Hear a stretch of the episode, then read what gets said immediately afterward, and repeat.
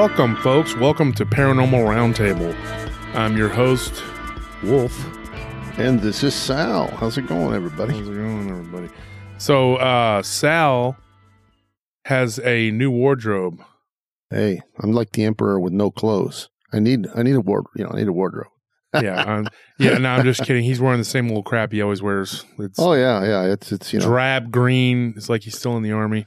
It's all about comfort. it's all about When I, comfort. when, no, because when I saw you when you first came in, I thought, wow, he looks better or he looks different, and I thought, and then I thought it was the clothes, and then I saw you're wearing the same crappy clothes.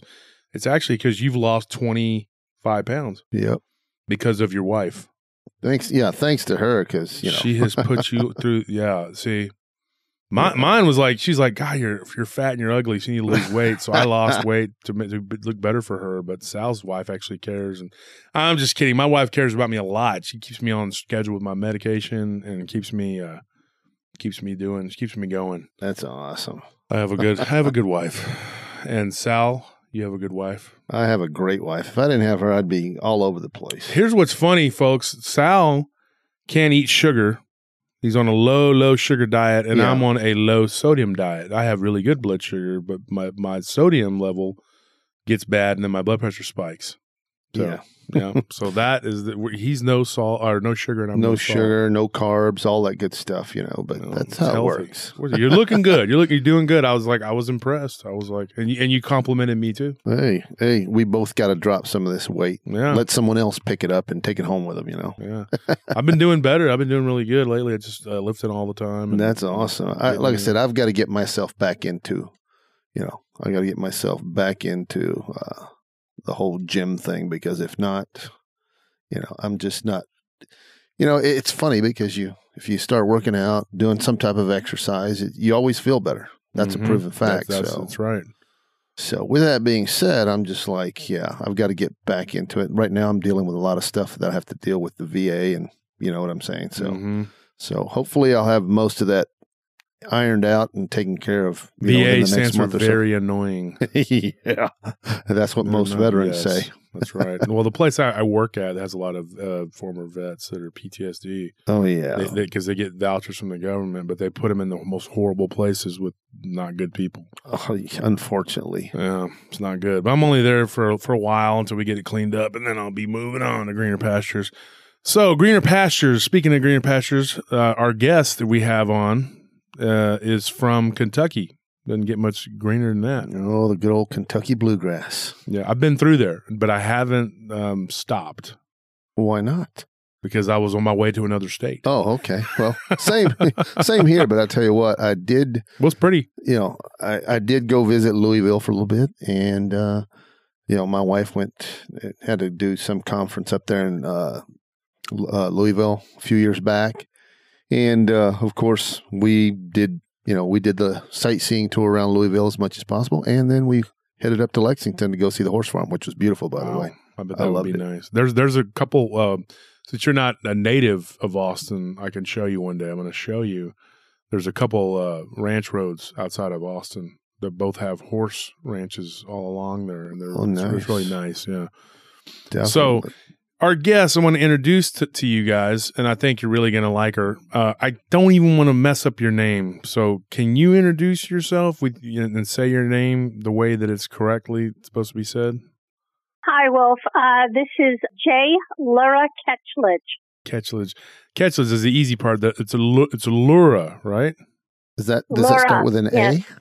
Alora? No, Lura. No, L U R A. It's an old Welsh name. Laura. Welsh okay, name, yeah. got it. Yes. Yeah, No okay. A, Laura. just Laura. Okay, Yeah. got it. Yeah. Yeah. Drop the drop the first A. It's like Laura, but drop the first A and Laura. Lura. There you go. Lura. Yes. Awesome. I like that. Uh, So definitely. Lu- Lura, you you have oh man, I don't even know where to begin. You have so much stuff to, to talk about. Now we touch base a little bit um, back and forth, and then we we had a conversation.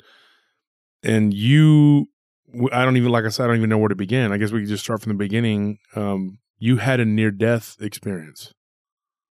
Yes. Um, well, thank you for having me on your show tonight. And back in 1979, this will make me sound old. I was 19 years old. It was an April day and I had a catastrophic accident and I was killed and then resuscitated. And during those golden moments uh, between life and death, I had a near death experience. Wow.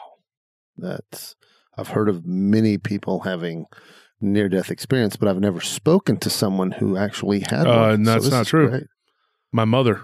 Oh, okay. My mother's died twice. Well, see, I didn't know this. Yeah, now I and that know. changed her life. It completely changed her life. Um, she's had a really, really. I, I'm I, I'm still trying to get my mom to come on. I want her to talk on the show. I don't know. If she's Good luck willing- with that one. if she, if she yeah if she'll do it. But so Laura, you what? Okay, so because that that was the big that was the beginning of your. Before that, you had told me that you were not like into any kind of paranormal or anything like that. Kind of set the tone for oh the no, rest of no, your no, life. no.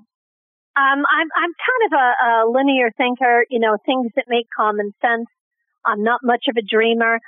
So when I had this accident, guys, this was before the internet. This was before the books and the TV and the general knowledge about what a near-death experience uh, was. But during my near near-death experience, it just showed me the truth. It turned all my values, all my core values upside down. And I had a really, really tough time coming to terms with it. When I went into the hospital and I tried to talk to the doctor, he asked me what kind of drugs I had taken, which I'm a non-drug user. And then I even went to a therapist afterwards to try to, you know, make sense what happened to me. And she said, well, what, are you having a pity party about your broken hand and nose? And I was shut down and shamed so I, I didn't talk about it. And what happened afterwards, the after effects, um, were the most profound things. Would you like to hear about that? oh my God. Yes, please. Well, the after effects for me, having a near death experience were, it, it changed me. Um, I had a friend that was killed in a terrible, uh, accident in New York City and I saw him after he died. Um, I saw my aunt when she died and I didn't even know she was dead and it was very, very scary. In fact, I ran like, you know, through the house like a mental patient when she came in there because it was literally seeing the ghost. So I didn't handle this very well. I wasn't one of these, you know, uh, new age, let's hold hands, sing kumbaya and chant, you know, I'm not that type of a person. So I had a hard time, you know, pulling it together that sometimes I'd know who was calling before they called and I had um, a little bit of psychic uh, abilities, very rare, very random. Certainly not smart enough to tell me, uh, "Don't marry that guy." It wasn't like that. But I really started coming to terms with it when I was 25. So it took me uh, a few years. I wasn't all that brave, but once I did, and once I started to let go of the fear, amazing things began to happen. Don't marry that guy. That one. That one is. It, it makes me laugh. I'm sorry. And there's, there's no knock on you at all, but it was just like you know, don't don't marry that particular guy. That's. I think that's that's been a big one for You know, pretty I mean- much I mean, I, I didn't get you know messages, you know, buy stock in AT and T, things like that. But I did get messages or things that saved my life. Would you like to hear? Definitely. Um, when I was uh, 34 years old, I was very sick, and I went up to the Mayo Clinic, and you know, I saw the slew of doctors, had tests, yada yada yada. Everybody said, you know, you're okay. We've done these advanced tests. You're you're all right. You're you'll ride it out. You'll be okay. Um, it's autoimmune. Well, one morning, my grandfather walked into my bedroom wearing his flannel shirt, favorite pants, and shoes. He sat at the edge of my bed. He put his hand over my stomach and said, your spleen, your spleen. And then he evaporated. He died when I was 12.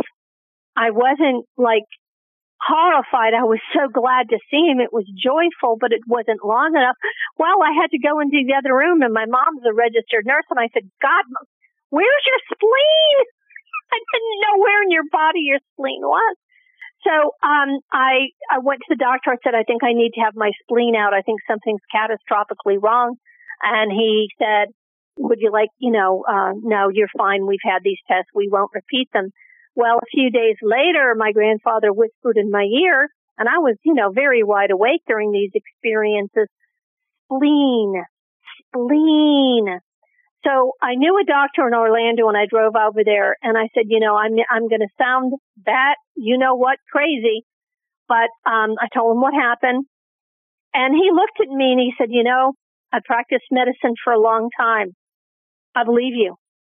And I believe you enough that let's get that, let's do a splenectomy. Well, long story short, I said, well, when can we have the splenectomy? Will you do it this spring? And he said, how's about Wednesday? When I went to see the doctor, they got in there. My spleen had hemorrhaged. It was a, the clot the size of a man's hand. So if you had tapped on my belly or waited another week, I would have bled to death. Oh God! Wow. wow. And you're and all because of your grandfather. That's interesting. Yes, That's if crazy. he hadn't done that, I would have stayed in bed, watched you know watched some soap operas, taken some more aspirin, which I was taking by the handful, oh, and God. I didn't. And that's an anticoagulant, and I, I don't like Tylenol for me, so I take aspirin, and I taken a lot of them, and added to the the the bleeding spleen. So he saved my life. But when I woke up from the surgery, it was so horrible, such a miserable surgery. I don't know if he did me a favor. It was a terrible recovery. I got double pneumonia afterwards and oh, it was terrible. But what I want to say is that the love that you have with somebody when they die, it is a strong, Eh, you know, they could be dead for, you know, 20, 30 years. It doesn't matter in this reality. The love is still there. And he reached out from beyond the grave and he saved my life. And I, I'm so grateful for that. Had I not had the near death experience, I don't, I doubt if I would have had the ability to perceive him. Man, that's, that's just, you know, my mind's just racing right now because I mean, I can only imagine. Uh, it's he was my guide when I died. My grandfather was oh, my guide. Yes. Wow. So he was my guide. Could you elaborate on on your experience from the time it happened, from what you can remember from start to finish. Could you elaborate on it?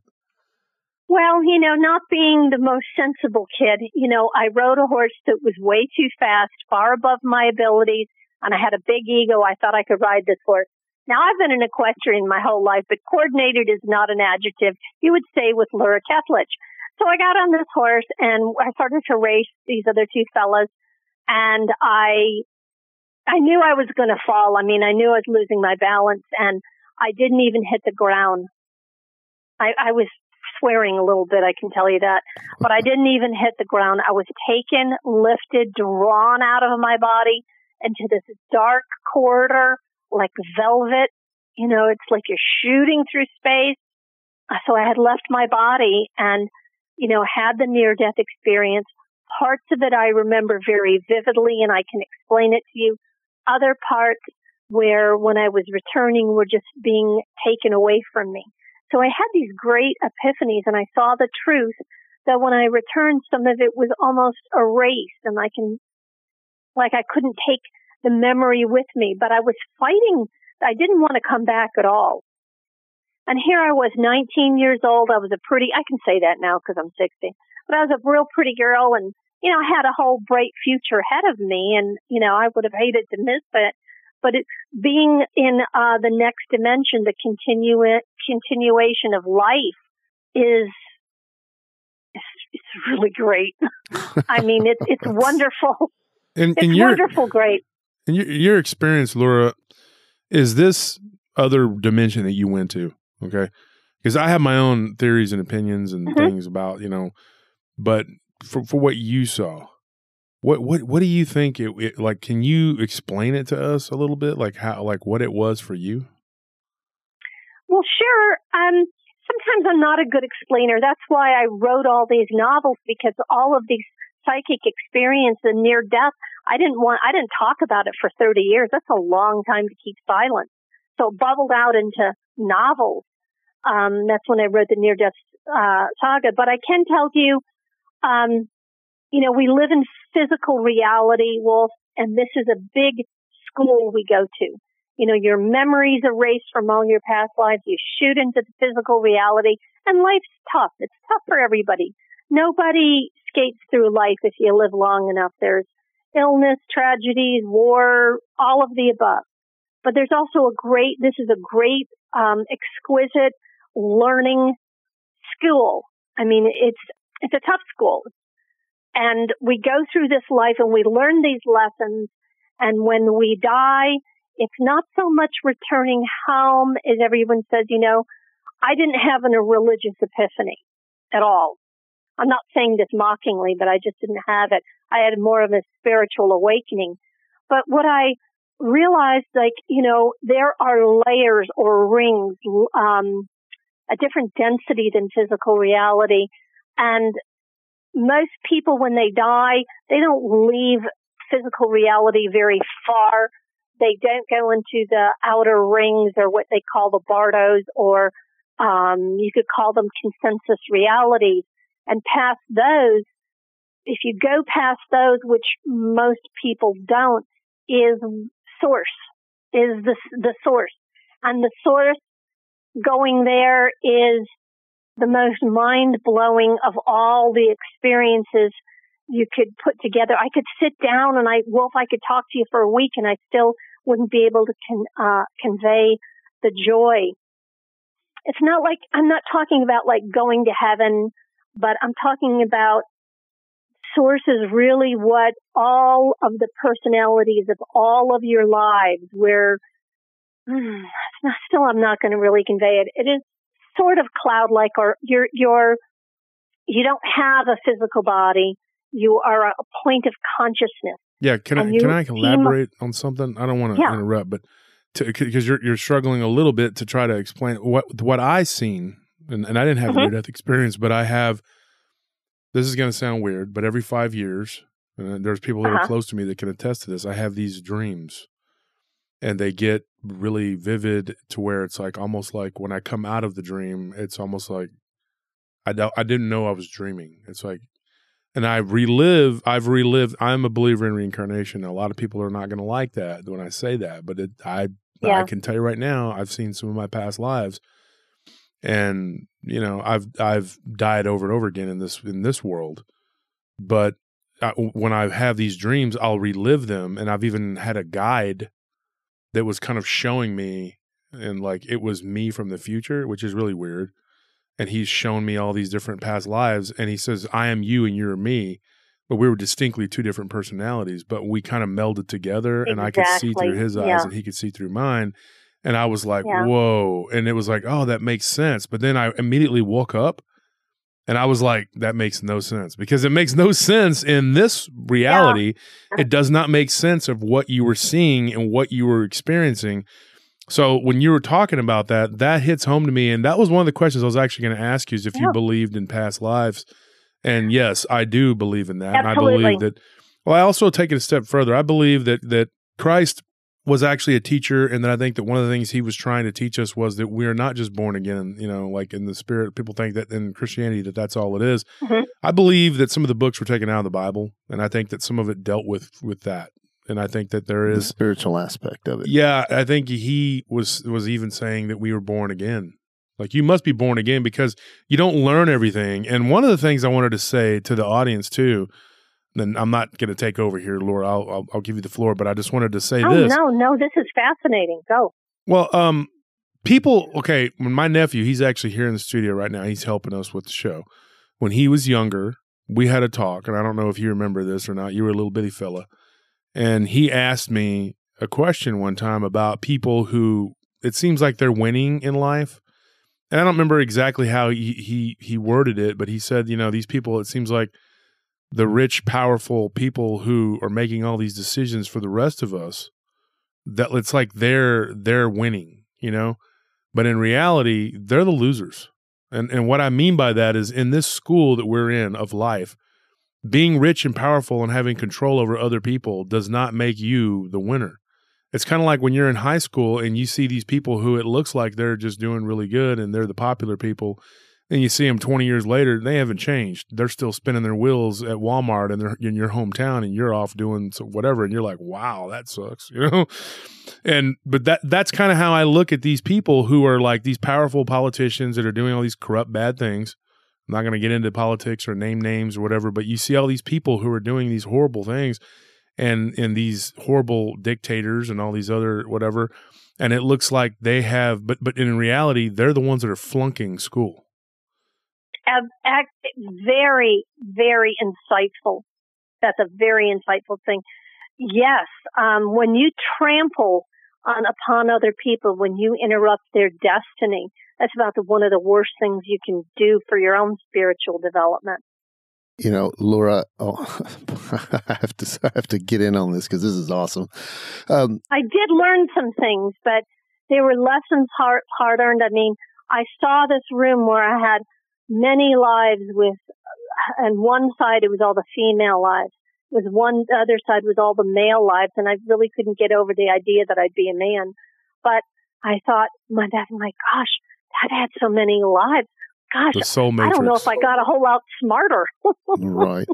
And see, I, I had an ex, well, not an experience. I went many years ago when I first met my wife, and we went and talked to this um, lady who, um, and I've mentioned this before in a previous episode that uh, she had a gift, and her gift is talking to angels. That's what you know. She told me. And of course, she also read, you know, people's uh, the the I guess whatever the the, the the color they are, aura. the aura. Uh, yes, that's probably the right word. You know, and she told me I was an indigo, and you know, uh-huh. other things that she told me is she said that I was a first timer, that my soul it's the first time on this plane of existence, I guess, for lack of a better word. So therefore, some people are uh, violets, other people are uh, what is the emerald or green a green color others are yellow colored and, and i'm probably using the wrong words to de- describe all these well that's people. correct there's blue you know, there's white there's there's you know. indigos there's crystal children you know there's people who are crystal children golden children all this other stuff and so and of course you know with all this being said is is uh, you know i think back on this what you know you said you had all these lives that you were looking at on both sides of the aisle and, and i find it fascinating yes I find it fascinating because I've listened to this gentleman uh, here as of late. A lot of what he's you know what he's got to say, and you know, and taking it in. His name is Billy Carson. He ha- he's got a website and he's got a channel called Forbidden Knowledge with the number four, and of course he gets to talking about the emerald tablets of Thoth, the Egyptian god or thought, teacher, thought, thought Thoth, however you yeah. want to pronounce it. And of course, and in those he is he is known as the thrice born, and long story short is that he had quote unquote conquered death, much the same way that Christ did. And of course, according to his opinion, Christ went and left, like it's stated in the Bible, because, you know, and not to get this all religious or anything, but I'm just pointing uh-huh. out that in the Bible, Jesus disappears for 18 years and then yeah. he comes back when he's 30. Well, a lot, a lot, of school of a lot of people out there in the school of thought out there that says that he east. traveled all over the known world at the mm-hmm. time. One of the places that uh, Billy Carson believes is that he went down to Alexandria to study at the mystery schools where Thoth or Thought was the teacher. And then after that, he made his way up to the uh, Indian uh, Indian subcontinent up there to learn the Reiki hand healing, and then moved on from there into the Tibetan, the Buddhist, yeah, yeah. the Tibetan there's a lot of there's a, lot, lot of, of stuff that says that, that that could be, and then yeah, we were just talking about Alexandria and the burning of the library there because yes. that library burning in Alexandria, I think, destroyed. It gave us amnesia. Yeah, I, that. As, oh, well, wait, there was so much in it in yes. Cleopatra's time. The that was one of the, the, the saddest things that could have happened Ever. with the Alexandria yes. Library to have burned. When I was in college, Laura, there was a professor I had. I talk like I was in college for a long time. I was in college for a little while, and they're like, "Get out of here!" You know? but uh, I chose to drop out and be successful. No, I'm just kidding. I'm just kidding. I, I was in college, Make and then, luck. yeah, and so I had this professor was really cool, and he goes, "What is the single most important event excluding Jesus and Muhammad because he didn't want people to say a religious. Because of course, me as a Christian, I would have said Christ, but he said yeah. excluding a religious, you know, Buddha, Muhammad, you know, whatever, Jesus, any and all those. Yeah, he said excluding figures. religion. You know, what is the single most important event that ever happened that you could think of off the top of your head? And a lot of people were just thinking back to like World War II, World War II, and all this stuff. And and I raised my hand, and I finally, I just I just blurted it out. I said the the burning of the Alexandrian library, and he says, "Excuse me, who was that?" There's like 50 kids in there, you know. And he had me stand up, and he, he goes, "Speak it, say it again." And I said, "The burning of the library of Alexandria." is the single most important thing that ever happened. It was the biggest travesty. Biggest tragedy. Yeah. And he goes, Yeah. He goes, Yeah, you're that's awesome. He goes, You're the only one in this whole class. And so then after class, he talked to me and he was like, You uh are the only one of all the classes I've had all day who've even, you know, whatever. And he was like, You're gonna have a, a bright future in history. Of course he was wrong. he was completely wrong. you- I was yeah, a horrible student know. and But yeah, it's you know going back to to your experience and all that other stuff, um, Laura. I find it phenomenally amazing that you were, you know, your experience. You were there. You were experiencing all these lives, kind of like being able to pull them out of a file and and and go over them. And of course, going. I, I you know, was shell shocked. I was I was a kid. I was shell shocked, and when the this whole huge event, so many things happened that I couldn't can't verbalize. But what I was weeping about before I went back into my body, before I got resuscitated, is that I had to come back because I'd learned so much. I'd seen the truth, and then I came back to physical reality with a very hard thud and a broken nose and hand and a concussion and everything was bruised from head to toe. I was pretty banged up. You know, when I got, you know, my way to the hospital, I, I passed out, but I didn't, um, have another near death experience. And I, I really grappled with it. Lucky for me, you know, I found some people that I could talk to when I was 25 and got more of a handle on it.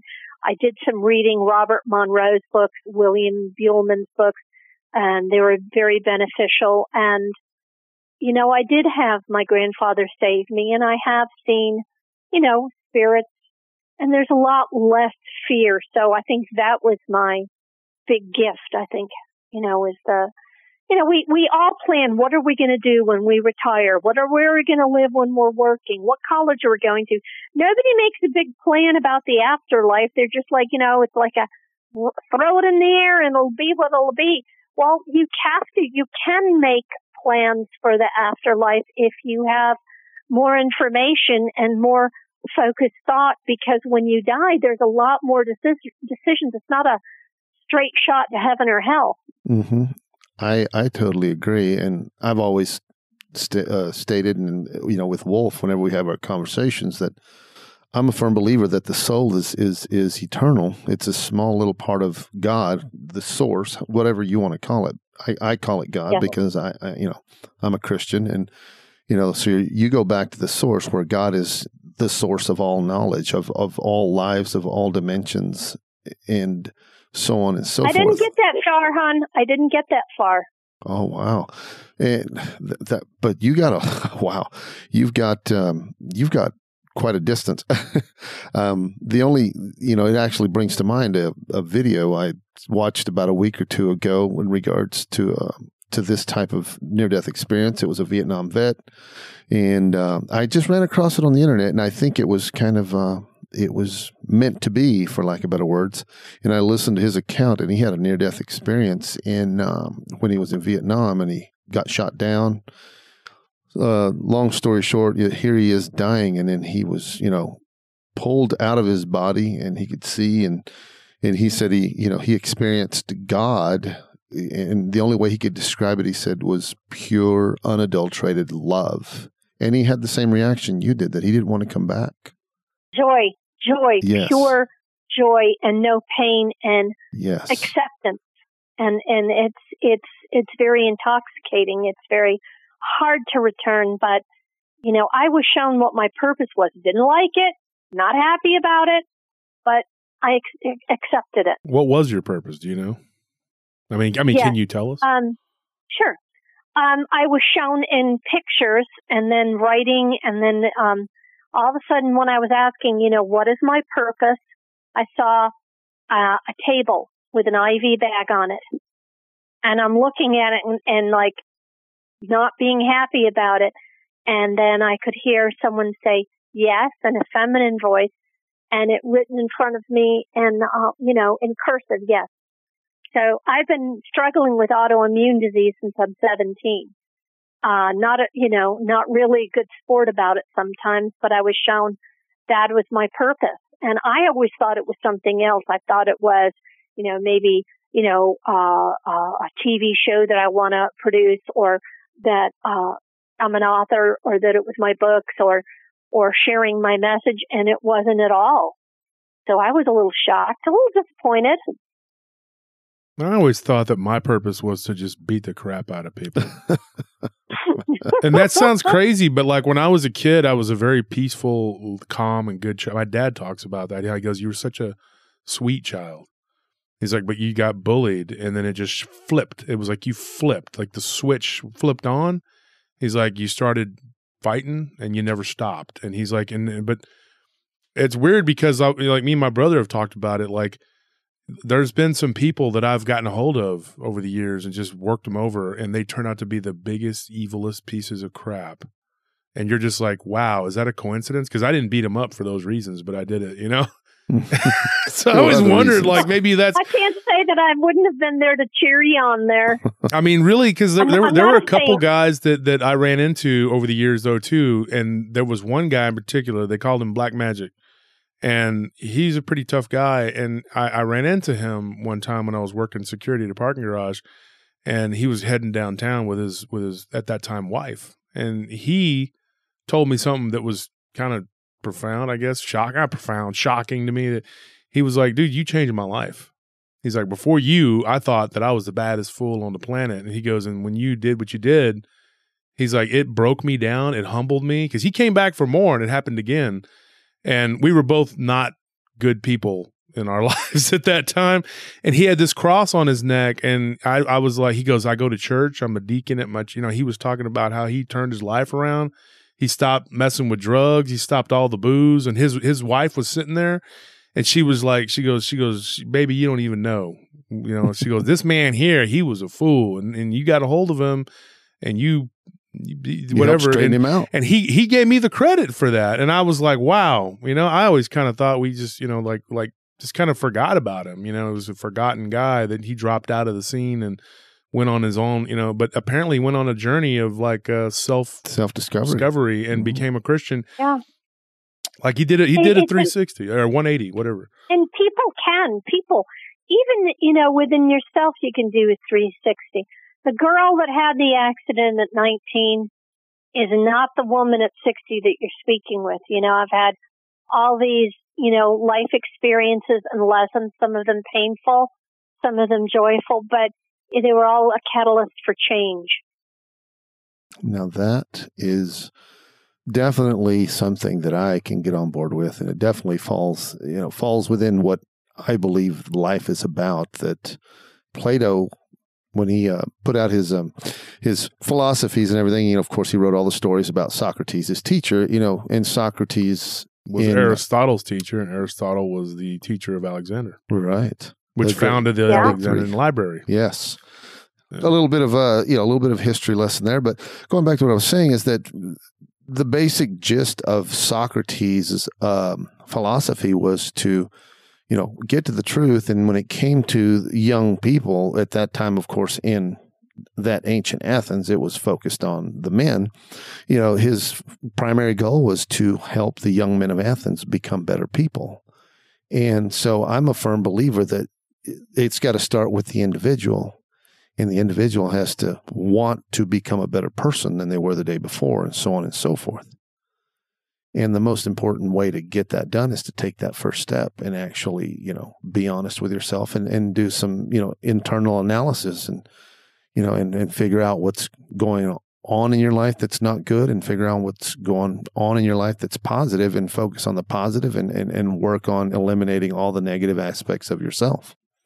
So yeah, it's, it's definitely, uh, it's definitely a, a, a journey that we're taking here all of us, each and every one of us. Oh my gosh, it, it, it is, it is, yeah. Laura, I have a question for you.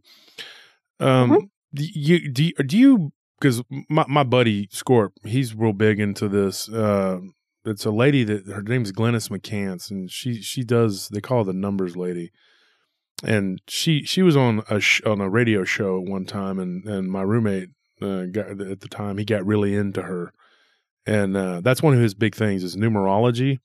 And a lot of people think it's some sort of because it says ology that it's some sort of like weird mysticism or whatever, but it's not really. It's just kind of you know what you were born under, your life path number kind of uh, gives a little clue to who you are, is what it is.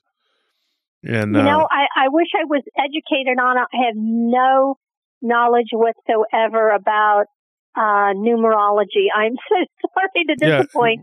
If- you know? Would you give me your birthday? Because I could do your numbers. Yes, August 24th, 1959. August 20th. Um, I know that I'm a, a Virgo on the cusp. I don't know what that means, but I am a Virgo on the cusp. I feel like the cat that's had nine lives too. You know, surviving an accident at 19 where I shouldn't have, and I at 34 I should have perished from the hemorrhage spleen. So I, I feel like I'm on my, you know, Well, I a think lucky cat. I, I think that you're, uh, you know, I, I think that you're, you're right where you need to be as far as I'm concerned. And this is another, you know, those two major events in your life are, you know, are two big catalysts or examples of two big catalysts you've had in your life. So, as far as looking at them in a manner which you, it just takes you aback, I, I think you should, you, you, you know, you're looking at them the right way as, as far as their catalyst. They've helped you become the person you are today. I always try to look at everything in a positive. and I feel manner. and I have the gratitude because you know I am not um, a saint or overly religious, but I'm deeply spiritual, yes. and I totally believe in. You know, when I leave the house, even if I'm not feeling good or in a bad mood, I try not to take it out on anybody. I try to be as nice as I can to others and to lead more of a, to be a kinder person. I don't always make it, believe me, because I can have a bad temper, but it's something I'm, you know, working on. When I stepped out of the shadows 10 years ago and, you know, w- was on television and doing radio shows and having, uh, the paranormal, uh, teams come to my house, I just thought, you know, why not own it? Why not tell the truth? And maybe people could read my books and, and where I really go into detailed explanation of life after death and near death experience and sometimes the connections to uh to ghosts. Wow. No, I, I just find that really interesting that, you know, you should say that because there are those out there who believe that and, and I, I I put some stock in it. I haven't researched it as much as I would like to, but there's the vibrational frequencies. Every human being on the planet and every animal, every living creature, for lack of better words, has a vibrational frequency. And of course, we as human beings, you know, the goal is to vibrate at a higher frequency. And one way, in my opinion, to do that is to always look to the positives and everything and try to keep a positive attitude uh, about yourself on a daily basis, especially during those times, like you said, when you're just not, you know, you wake up in the morning and you're just not feeling it. It's just not happening. You know, those are the those are the trying times, but staying positive and, and, and like you said, don't take it out on anyone on anyone that that's, you know, that's operating on a higher frequency, which is the preferred way of doing things because the higher the frequency, the more I guess you could say the more access, the more the more you'll be in tune with that otherworldly source that you mentioned earlier. Yes, I think so. Uh, you know, I've always come to my own conclusions. I, I haven't, I've done some reading about the paranormal, not extensive because I didn't want it to overshadow my own novels. But, you know, I'm a seeing, seeing is believing. But when I had the camera crews at my house and the photographers, and they were able to take pictures of orbs right around me. And, you know, I feel like I've got, you know, like a little, uh, my own cheerleaders, my own support group on the other side that, you know, I think we all do. I just think that the veil is a little bit thinner after an NDE. But it was, it, it was very, very, um, you know, I had five paranormal teams. They didn't know each other.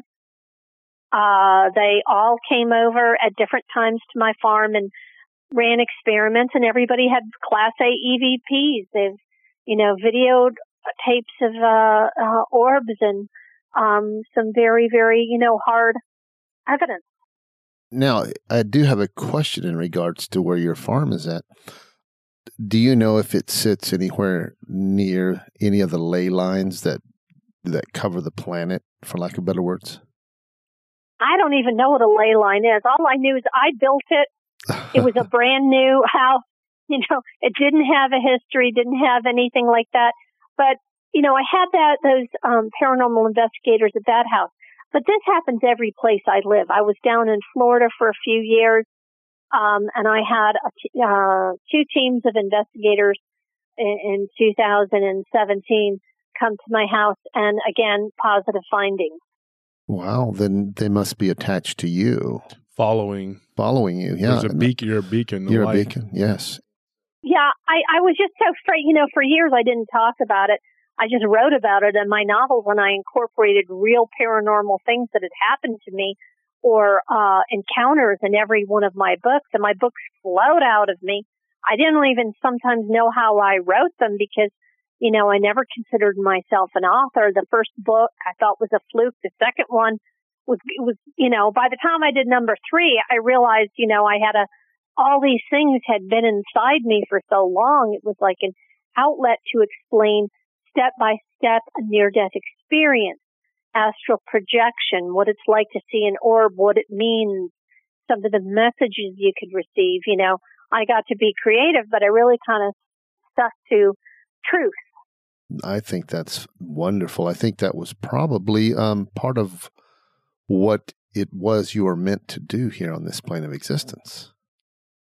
Yeah, I hope so. I mean, I had I liked writing. It was intense. It took ten years, and I've got another one that I'm going to do.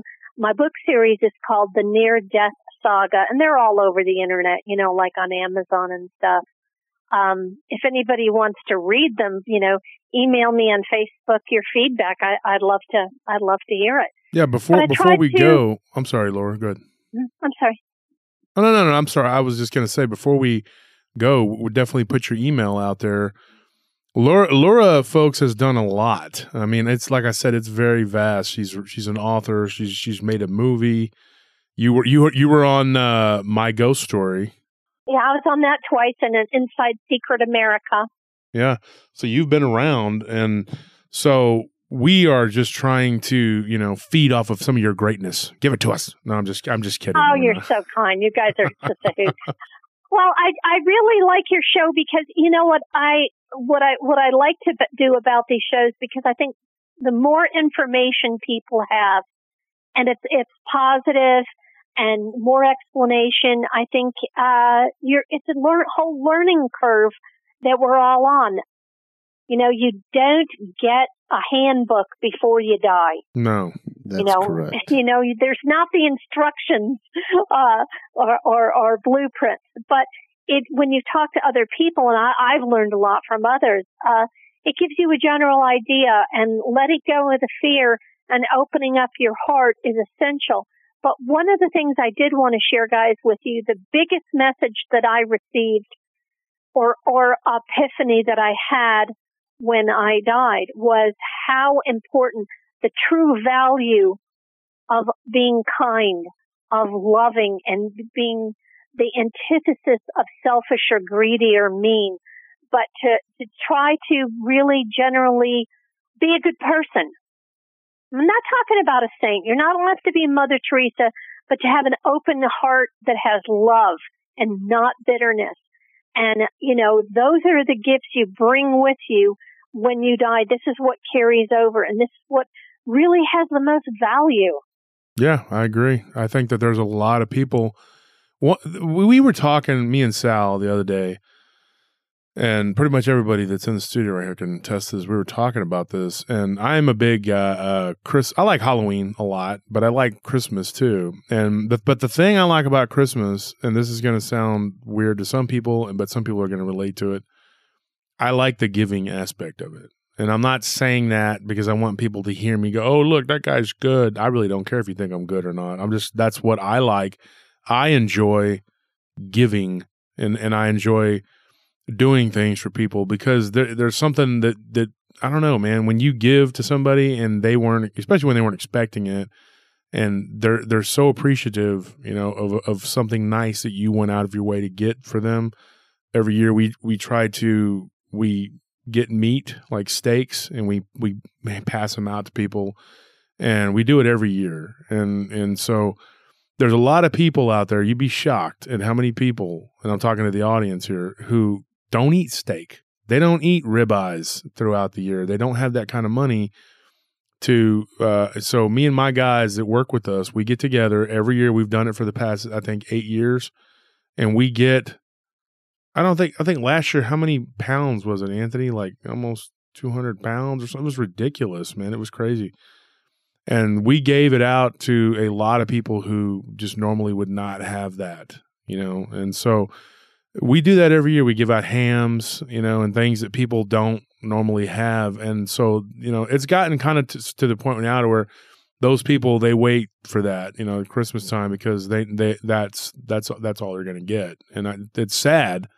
It's unfortunate, but it makes their Christmas and they and they are able to experience the Christmas, uh, you the know, spirit, the what it's of giving. supposed to be for is Yes. giving. Yeah, because so many people are complaining, like, I hate Christmas. I hate Christmas. You know why you hate Christmas? Because you feel pressured uh, to give and you don't want to give. That's all it is to it. And Mhm. it's gotten commercialized to where it's like, yeah, buy all this expensive stuff and go into debt. You don't have to go crazy and, and whatever. But but I hate when people say, I can't afford to give anything to anybody this year. Really? Because if you had five dollars, you could take a dollar and go down to the dollar store and get somebody something. Your mom, your dad, somebody, give them something. You know, because I think that that giving is where is where you know, and I'm not talking about just giving physical. Give your time, Yes. give your energy to people. Be Yeah. of service. Yeah, a generous heart, you know, a generous heart with good intentions, it's priceless. And that's really what matters most. You know, I was very, very shocked, you know, with uh, my near death experience. Didn't handle it well, but, you know, I was a 19 year old kid. But seeing it from the perspective, it really uh, taught me, you know, what is the value? What is the value of things? And it's not material stuff No, and not what at you all. were saying earlier about how some some rich people, you know, CEOs that go out and they they sell uh, a poisonous medical device that'll hurt people, and they they trample everybody to get to the top, and so that they can control and have this money. What a hollow life! What an awful heart you have to have that you're heartless. Really, what a a dreadful human being that is at the end of the day. That's the Scrooge story because the Christmas Christmas Carol is one of my favorites because it shows you now. Okay, now we were talking about life paths, Laura. I wanted to, to show you something. I, I thought you might find this interesting. One of the things I learned about my life path is I'm a seven. Okay, and, and not only that, but I was born seven fourteen seventy five, and I was born at seven o'clock, and I have I have like a bunch of sevens, and so supposedly the more sevens you oh. have, the more spiritually in tune you are, or whatever. And I've always felt that, like when we were talking before, me and you, we had talked on. Uh, I never felt like I was alone. I've always felt like there was something there with me, but I would I would sense good things, and I would sense bad things, and I could feel them, and I could feel things that were just angry and evil in places I would go. I mean, like I could be playing with a friend at, a, at their house, and I would see things, you know, and I would just be like, I gotta go. I can't be here. Um, I think you're born with that, and and so the seven is supposedly the spiritual teacher, whatever. I know that one of the things that I learned about myself, like I was saying about giving, that's one of the things that when you're on the right side of your seven life path, that that you you you give. Now I never really delved too deep into a lot of the other life paths. I know eights are very good at at, at making money, and that can be good or bad, like we talked about. It's always a double edged sword. About what you do with it. It's what you do with it. Yeah. And so when we're talking about the sevens, I had an, an, a great uncle who was very much on the negative side of his seven. Now, I know that the sevens are supposedly they either believe strongly in God or they ego and they think they're God. And you have to you have to walk that line because you know you always feel like you know a lot more than others. But it's not for you to um it's what you do with that knowledge. You know what I mean? Like how you go about treating people and what you do. And I'm I'm I'm a big believer in that. And I think that the sevens can get carried away with their own um uh in attu- attunement, spiritual attunement or whatever, being attuned to the things. Kind of like some doctors get into a God complex because yeah, they're because surgeons. they're they're so good at what they do. yes. And it's like, and then I know that I remember listening to the lady that, that wrote the books or whatever, and my roommate was always talking about it. And but he, I I read, I listened to, to to her talk once, and she'd said that sevens were not actually from here, that they're from another place, but that they they spend several lifetimes here and then they leave.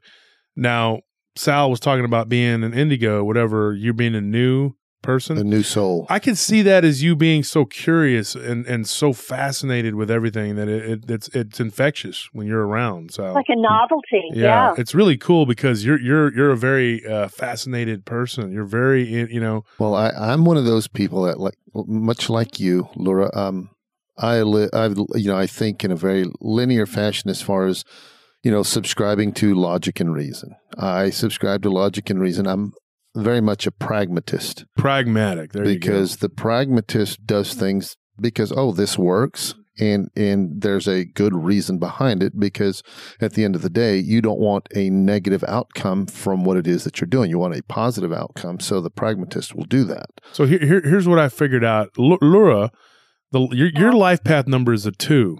Now, if Anthony did the uh, the numbers right, which you know he's he's not he's not that smart, so he might not. I'm just he's looking at me like I'm I'm just kidding, Anthony. We know you're a very two? smart What is kid. it two? This is very interesting. So it says What here, this is one of the the uh, things that Anthony pulled this up for me, and it says life path number two is a vibration of duality and division. The number of tr- of truth and learning. Those with life path number two are more likely to seek harmony and peace, and are symbolized by relationships, cooperation, and being considerate and thoughtful of others. People with a life path two are natural peacemakers because they see all viewpoints in any situation. They handle difficult situations with grace and tend to be persuasive rather than forceful when trying to get their point across. People may often look to them to be a mediator in any argument. Twos tend to be very loyal and they welcome companionship and the chance to share their lives with someone special. They are more sensitive to others and have the ability to truly listen. Twos are sincere, honest, and open and see the best in people. But because of their sensitivity, gentleness, and loving spirit, or no, it says it says because of their sensitivity, gentleness, and loving spirit, they make an excellent friend or lover. Your compassion and caring for other people also may cause you to deny your own needs in favor of the needs of others, which can also lead to feelings of resentment and anger. And if you feel threatened or pushed to the wall, you can become terrible, uh, the terrible two. However, ultimately, you do not want conflict. Few things, few things be wary if your life path number is a two, as your sensitivity can also, in some ways, be your downfall. Many people with a life path of two are overly sensitive, shy, and afraid to speak their minds. Because you are afraid of being hurt, you may avoid confrontation and hold back your opinions.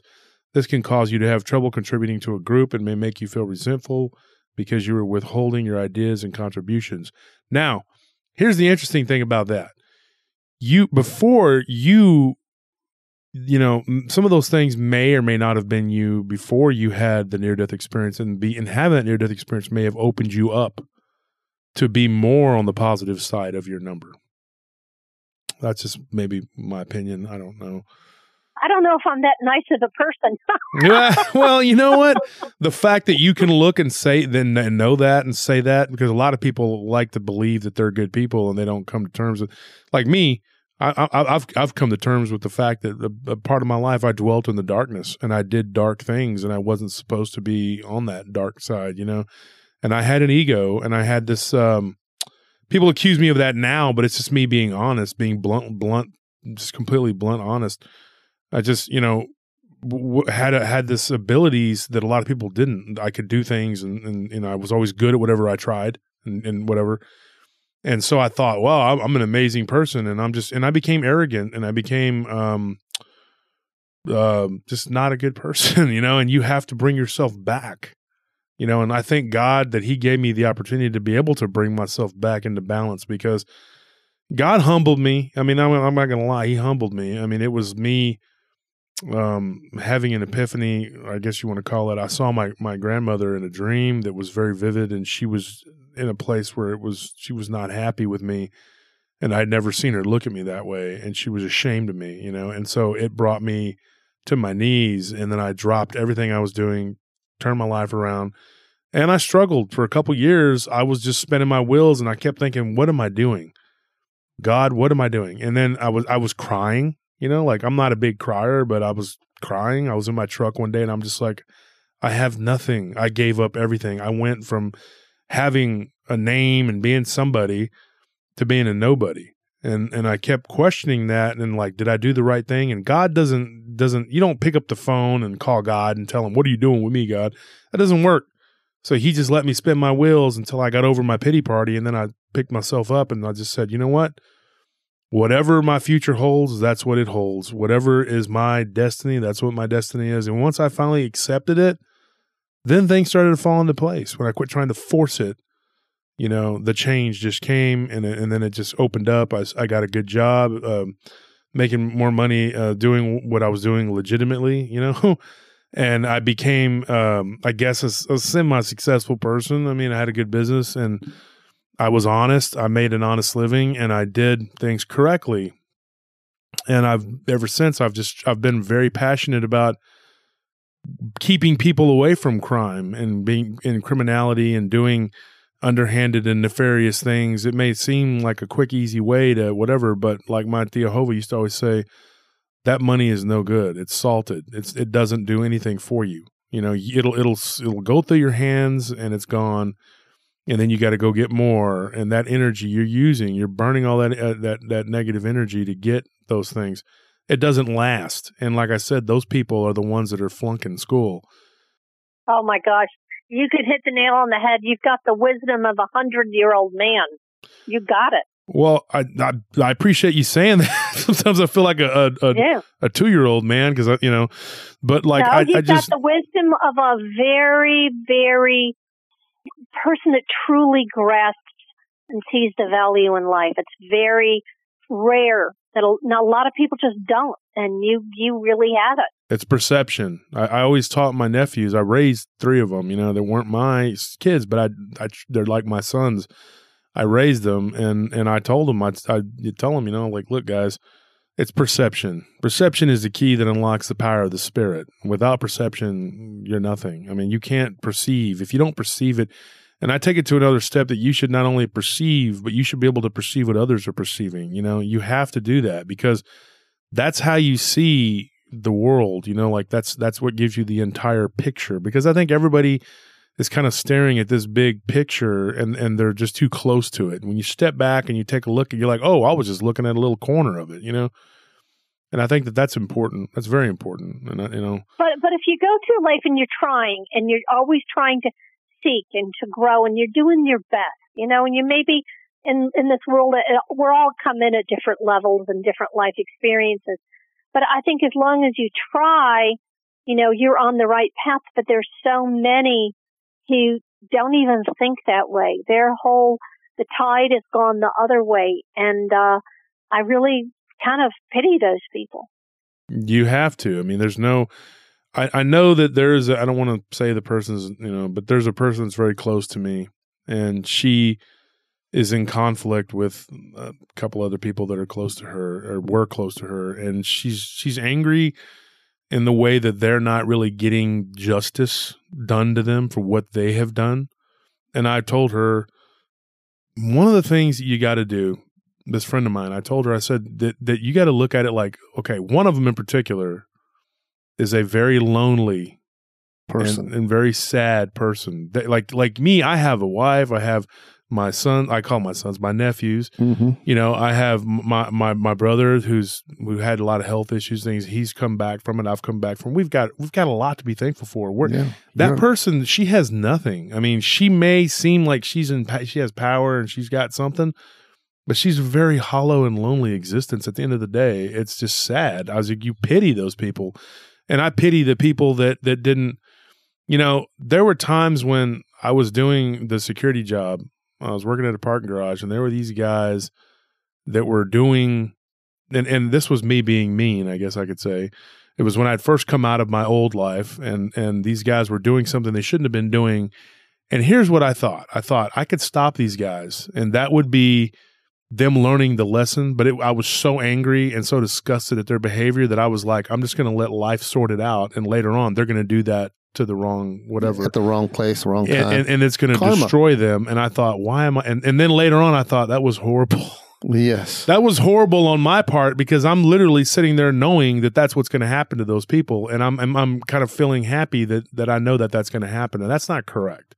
right. What I should have done was corrected their behavior, which I could have, or at least brought it to their brought attention. her attention, and then they, maybe down the road it would have saved them some heartache. But I was actually so angry at that point in my life at everything that was happening because I had no control that I was actually wanting that to happen to them. And and I foresaw that happening to them and I don't know if it's, you know, just my imagination or legit, but you can't do that. You can't do that, folks, and I'm telling you you have to you don't go around intervening and trying to save the world, okay? You're not Gandalf the Gray or whatever. You know, Gandalf all- the White. the white, yeah. All you can do is do your part. And when you see somebody doing something, you can give them the advice. You know, It's up to them to take it. it's up to them to take it. I had an old timer tell me one time, you know, he said, You're big and tough and you're bad and you got all these people that are, you know, whatever. He's like, But this is nothing. He he snapped his fingers. He goes, It's over like that. And then you're an old man like me. He's Yeah. like, and then you and then you look back and all you got is some memories. He goes, and then when you go and you die, what does it all mean? Yeah. And I, and I just kind of laughed it off. But you know what? Those words stuck with me. And I remember his face when he told me that. I mean, he's probably dead now. He was an old man then. But hmm I just thought, yeah, yeah. Because when you're young, you think you know everything. You're everything. ten and foot you- tall and bulletproof. And That's everybody has their opinion of what's going on and their belief or whatever. And they'll fight you tooth and nail to, to, to stay, you know, to hold on to that. Yeah. But Uh, you- that's that's normal too. You're con- constantly learning, though. Yeah. You're constantly learning. You can't stop Yeah. learning. Explain something. Let let's say there's two there's uh two lives you could have. Let's say you have the vanilla life where you're you're middle class, things comes easy, you have a nice marriage, everything kind of goes with the flow. There's no real trauma. You're just an average Joe. You have this vanilla life. And let's say you have the other life. It's a strawberry life and you you have adversity and you have big adversity and you have challenges and you have disappointments and you have triumphs and you have a, uh, the roller coaster of life. You're going to learn more in the and and not being the vanilla life. yes. You're going to learn more from adversity than you are going to have and have those that knowledge to take with you, and that you know when you return to source, uh, and when you die, you'll have so much more learning and more value and more depth if you've always trying to overcome the adversity and lead a rich life. So the person that, you know, has the vanilla life and it looks easy, uh, maybe they're not having, uh, the experiences that they could. I, I I totally agree with with uh, what you're saying, Lura, because it, they uh, when you think about uh, when you think about athletes and all these other people that um, do a sport, such as uh, think of the power lifters that that lift weights. You know, a lot of those guys, if they didn't push themselves and challenge themselves on a daily basis to become bigger and stronger, to be the strongest they could be on a daily basis, then they wouldn't be champion weightlifters, et cetera, et cetera. You know, for people in general in life, it's it's those those uh, you know those obstacles that get in your way. It's it's what do you do with them? Do you just stop and just sit still and, and refuse to go any further because this obstacle is uh, you know is in your way, or do you find a way around it, over it, under it, around it? And of course, like you said, the the strawberry life, yeah, you're going to get a lot of those thrown at you, but at the end of the day, the personal growth should be there. And you Yeah, know, and, and you have the vanilla life, and you maybe you could have been a great author or a great musician, but you never really tried because you didn't have to. Yeah, you didn't have have to. Those are the people life. that never had to. yeah, and yeah, that's and uh, and What about the chocolate life? I don't know. I just made up the strawberry part. that's But, probably uh, full you of know, a there lot is of some people that had a vanilla life. You know. Yes, yes, there are. There are well, lots. well of them. Lura, Lura, you said that, uh, kind of a joke there, but but the, but the, what about a chocolate life where your life is just really, Completely. really just complete misery? Because I work at a place right and right now. I don't least- think anybody benefits from you know having a, a tragic life or horrible, horrible things. I've never got that part of uh, uh, the the earth learning lesson experience. You know, um, you know, people that are born with starving children and stuff. I can't see the benefits in that. I'm not that enlightened.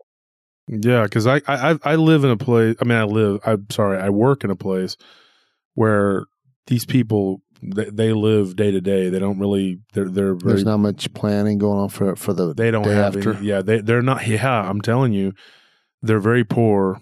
you know, and they don't have a whole lot, and it's it's uh it's hard at times because you see them struggle to pay rent that is like very low.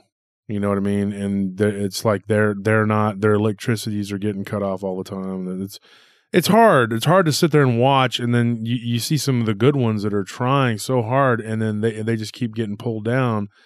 And um, it's a struggle to sit there and go and you know work, and then come home and try to try to like not think about it and Yes. go on. It's hard because Try to relax. and you try to help as many people as you can. Actually, today I tried talking to this young guy who's been getting mixed up with the wrong people, and I told him, I said, "You may look at me and think that we're two different people, but we're not." Because I was you at one time. I spent time in youth facilities when I was young. I did a lot of bad things, and I didn't grow out of it for a while. I mean, it wasn't until I was in my late twenties that I figured out what a knucklehead I really was, what a stupid person I was, and everybody looked at me as like this big bad figure, you know, like, ooh, this is this guy's cool. Because we put people that are not good on pedestals in this Yeah. society. And I was up on a pedestal. I was I was this um gangster, you know, and they were like, look at this guy, man, this guy's good. And I thought I was somebody, but the the the the the uh emotional wreck that I was inside and the pain that I felt inside was just just almost unbearable. And so I tried talking to this guy and tried to explain to him that there is another world out there outside of this bad neighborhood and things that you're doing. And I don't know if I reached him or not, you know, but like he was actually moving. He's leaving that neighborhood. And I told him, I said, don't stick in this, stick around this area.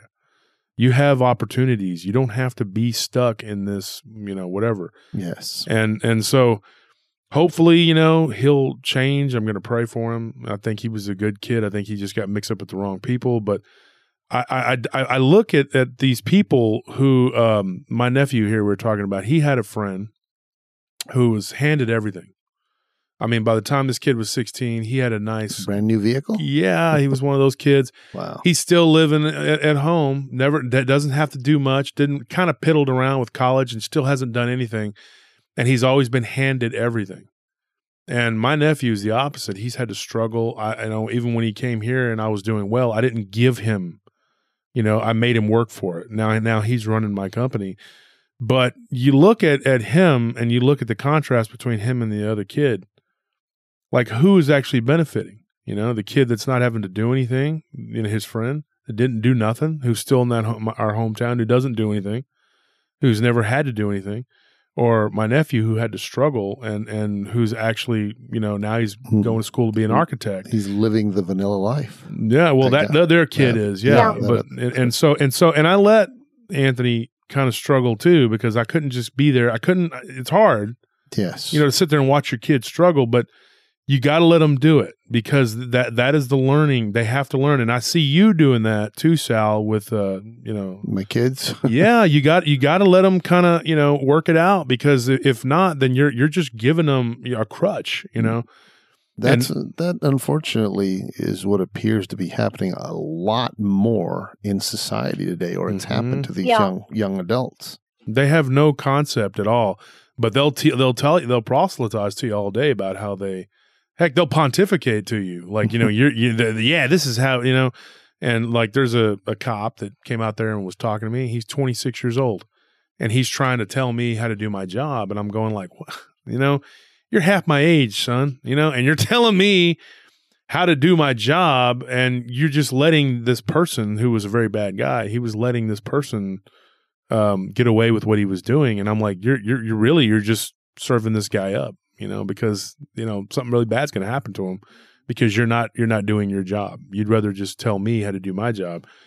And so, you know, that's kind of what I did when I was his age. And when I thought back on, I went home that night and I reflected on it. And I remember I was about his age when I sat there and let those guys do what they were doing. And I remember thinking they're going to get what's coming to them.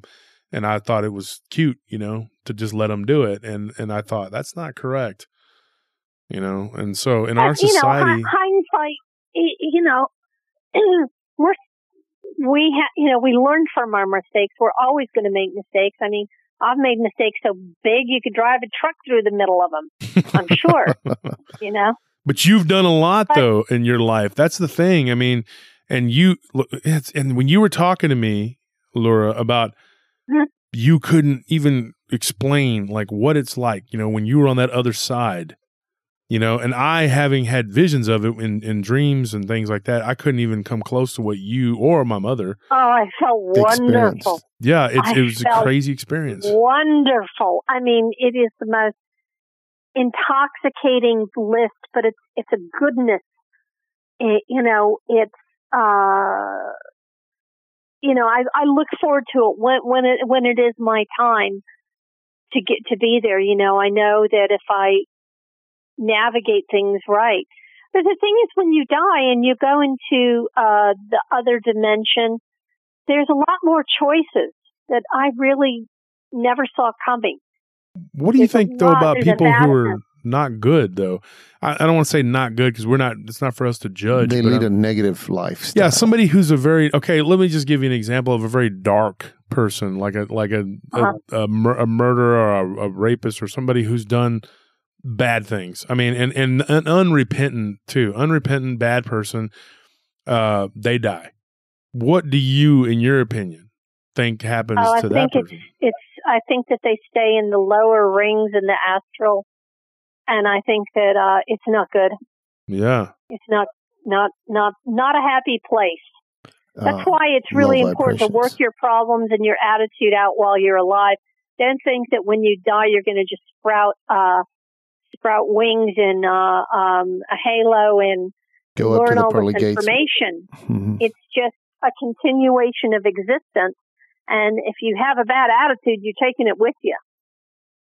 That's really interesting. But there's also when you when you die, there's also there's other souls waiting to help you heal. Like um, there, there's you know for the mentally ill people, there's other other beings that will you know take them to these great places of of healing and recovery.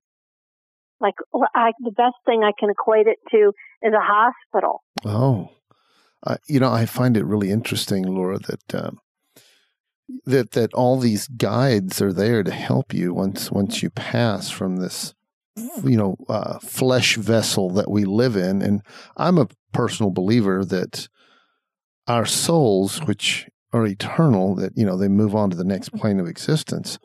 I believe that we're trapped, you know, in in our bodies, and we're unfortunately um, we're subject to the those biological constraints, and some of those people who have mental, uh, you know, they have mental issues. It's because the the the body was geared that way, and of course, the soul is stuck inside this body, so they have to work with what they got, for lack of better Yeah. words. And Pretty awful. yeah, it is. And but again, in the grand scheme of it all, I, I do agree with you that that's part of the the strawberry life that you have to live. And you know, and of course, some people Yeah. get streamlined into a vanilla life.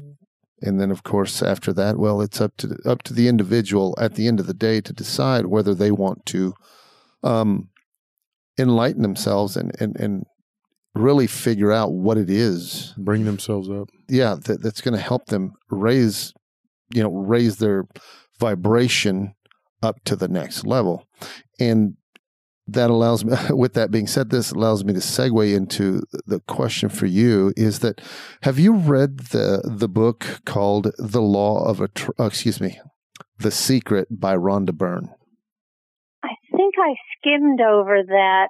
Is that about the law of attraction? yes it involves the law of attraction yes ma'am I think there's some real wisdom in that. I, I can't, it was a long time ago that I, I read part of it and, uh, there is, there is some wisdom in that. But one of the things I have to say, you know, when you do die and when you do exit, imagine a vastness that is, is, is, you know how you look at these pictures, the multiverse, yes you know, of all the planets and stars and stuff, like that times a zillion is Oh, what is in non-physical reality. I mean, it's a vast, vast place and, um, it's huge. So you, you can travel like with thought, you know, you Oh. concentrate, you know, and you can go to a place where your loved ones, your relatives are and like-minded people, let's say, create their own consensus reality, uh, so to say. Um, so there's a lot of different places, but you know, having the right mind before you die is essential.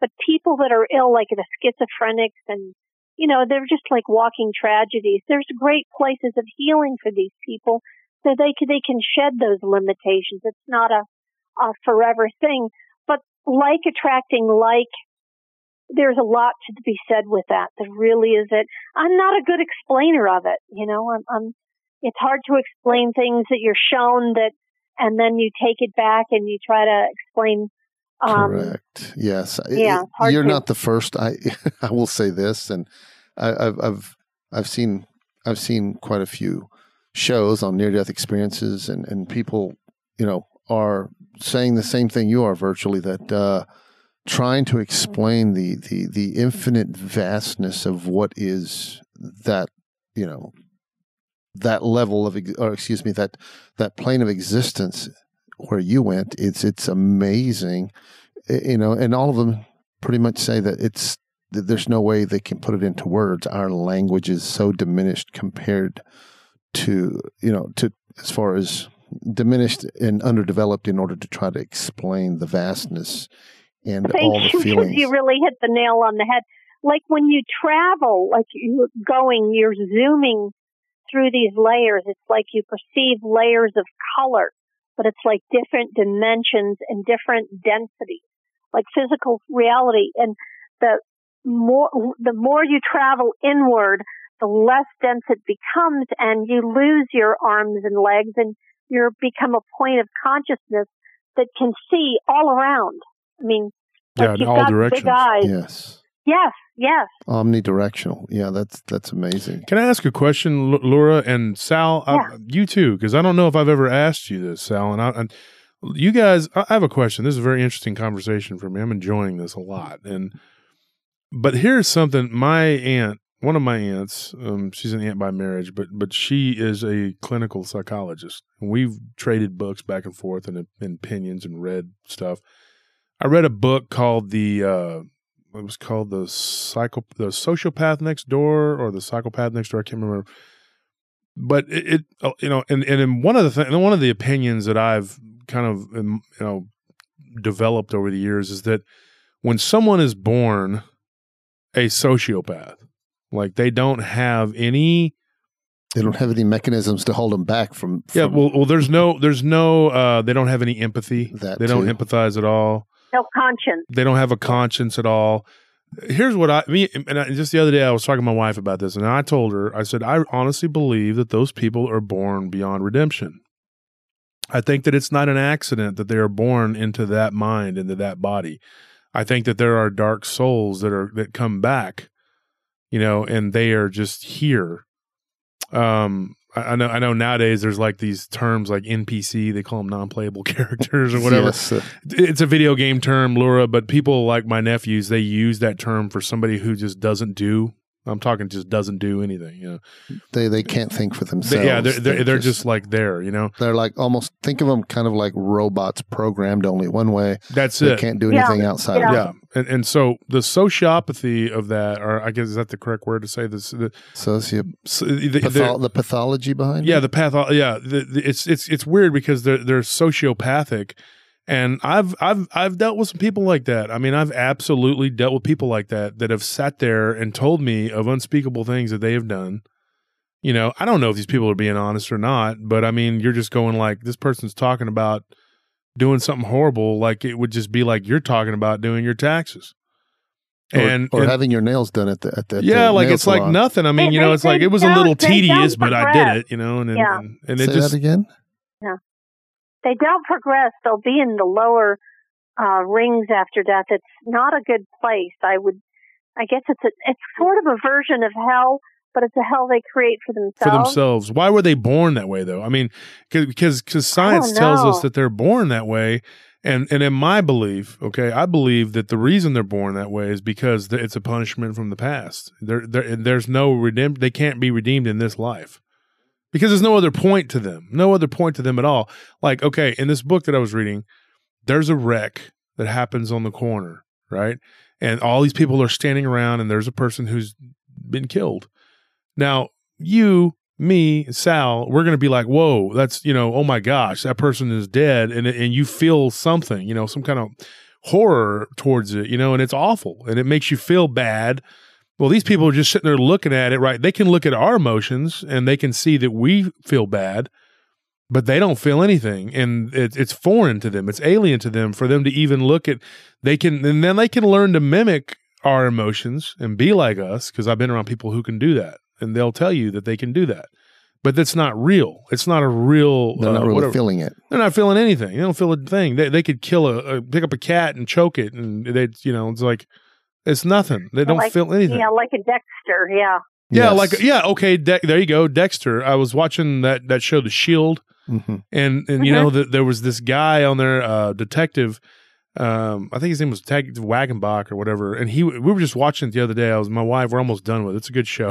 If anybody hadn't seen I it, I might have to check it out. you got to check it out. It's an older show, but it's good. Right. And so there was a scene where this guy he had he had hunted down the serial killer, and he was just trying to figure out what made this guy tick. And he picked up a cat, and just it was so weird. Like he choked it, and then he felt like this horror, you know, at what he'd done. And he was trying to he was trying so hard to get into this the like- psyche of this guy. yeah, huh? because, and, and there's just no way to do it. I mean, you know, they're they're absolutely without any sort of guilt or remorse. They don't have it, and and so you got to wonder where do they fit into the whole like what happens when you die. Well, obviously, uh, the conventional, I guess that would be the word, conventional religion belief, if you're Muslim or a Christian, you know, uh, is that they are going to They're going to They're going to hell. Or you know, if you're a Buddhist, they're going to be stuck doing In the, this- they're going to be recycled. back. recycled but they but but they came back that way And so how does that fit into the you know it's very fascinating to me that that like the, to me i just believe that there are people that were born without redemption they were sent back for some nefarious purpose but they but there there is no redemption for them i don't care what anybody says there are people that have argued with me religiously and said oh anybody can be redeemed if god chooses to No, they can't. They, yeah, but that's not can't. true though, because that person was Yeah. born without the ability to. Because like you, the Adolf Hitlers and the and the Joe Stalins and the Ted Bundys of this world, they are not. They have no humanity, no decency, no conscience. man, in particular, Stalin. I mean, everybody rails on Hitler and all these other people, but Stalin, he killed like 10 times the people that any other dictator has ever killed. And in our society, that's really what's also scary is that he's just kind of swept under the rug. You know, Uh, we had history professors who were just like, Hitler, Hitler, Hitler, and you know all these other dictators and stuff. But then they just acted like Stalin did nothing, and I'm like, "Are you kidding me?" He, Because he he- killed more Russians than the, than Oh, the yeah. Nazis. Oh, he killed Kill he killed everybody. I mean, he purged his own people over and over and over again. and for no reason. Uh, Yeah, And because he was a the part. psycho. It was just a slaughter. A hundred and what they said, 150 million people suffered and died Total. under the in total. It's unbelievable. The the number is just a staggering, mind blowing number of of what he did. But we're not going to digress into that. I'm just Mm. saying that it's it's just in our society. It's kind of like there's people that we just don't really give them the credit for the for the really how dark and evil they are. That's I mean, true. Well, and also just to throw that in there is that uh, first, first is uh, you're talking about uh, these people that there's no redemption in accordance with the Buddhist tradition. Well, they're going to keep being recycled over and over again because to what purpose? I mean, No, no, why no, are they around? because the, well, it's that is only something that that the universal Creator can answer. That's it. The source. Only God can tell us why they're allowed to come back and cause Right. misery and pain. Well, they have a soul. They have an everlasting soul. That that's what they give. The, you know, the way I believe it is God gave them an everlasting soul. So even though they, they'll never learn their lesson, for lack of better words, they're going to keep getting recycled. You know, the Mhm. Buddhists. That that's what the Buddhists say. That that you keep coming back, re, reincarn, uh, being reincarnated until you learn the lesson. Mhm. These poor people that are like that, unfortunately, probably will never ever learn their lesson. Thus, they will be destined to be recycled back over and over and over again. And and of course, if you know times in between that, like Laura said, uh, you know they're going to stay down in the lower rings, yeah. i.e., the lower levels of vibration, because obviously they're not doing anything to to uh, elevate their their their uh, their status, their status, their way of thinking, their personal growth, i.e., their vibration. So, and, and when you think of it all in all, on a in a very logical, rational reason, if you've got the people that are going to go to the highest rings way out there, you got to have those that are going to stay down here at the very low rings. Yeah. Does that make sense to you, Lura?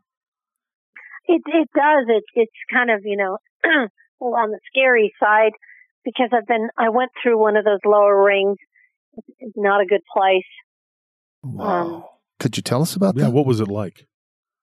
Well, I I went there to uh, rescue That's that's someone.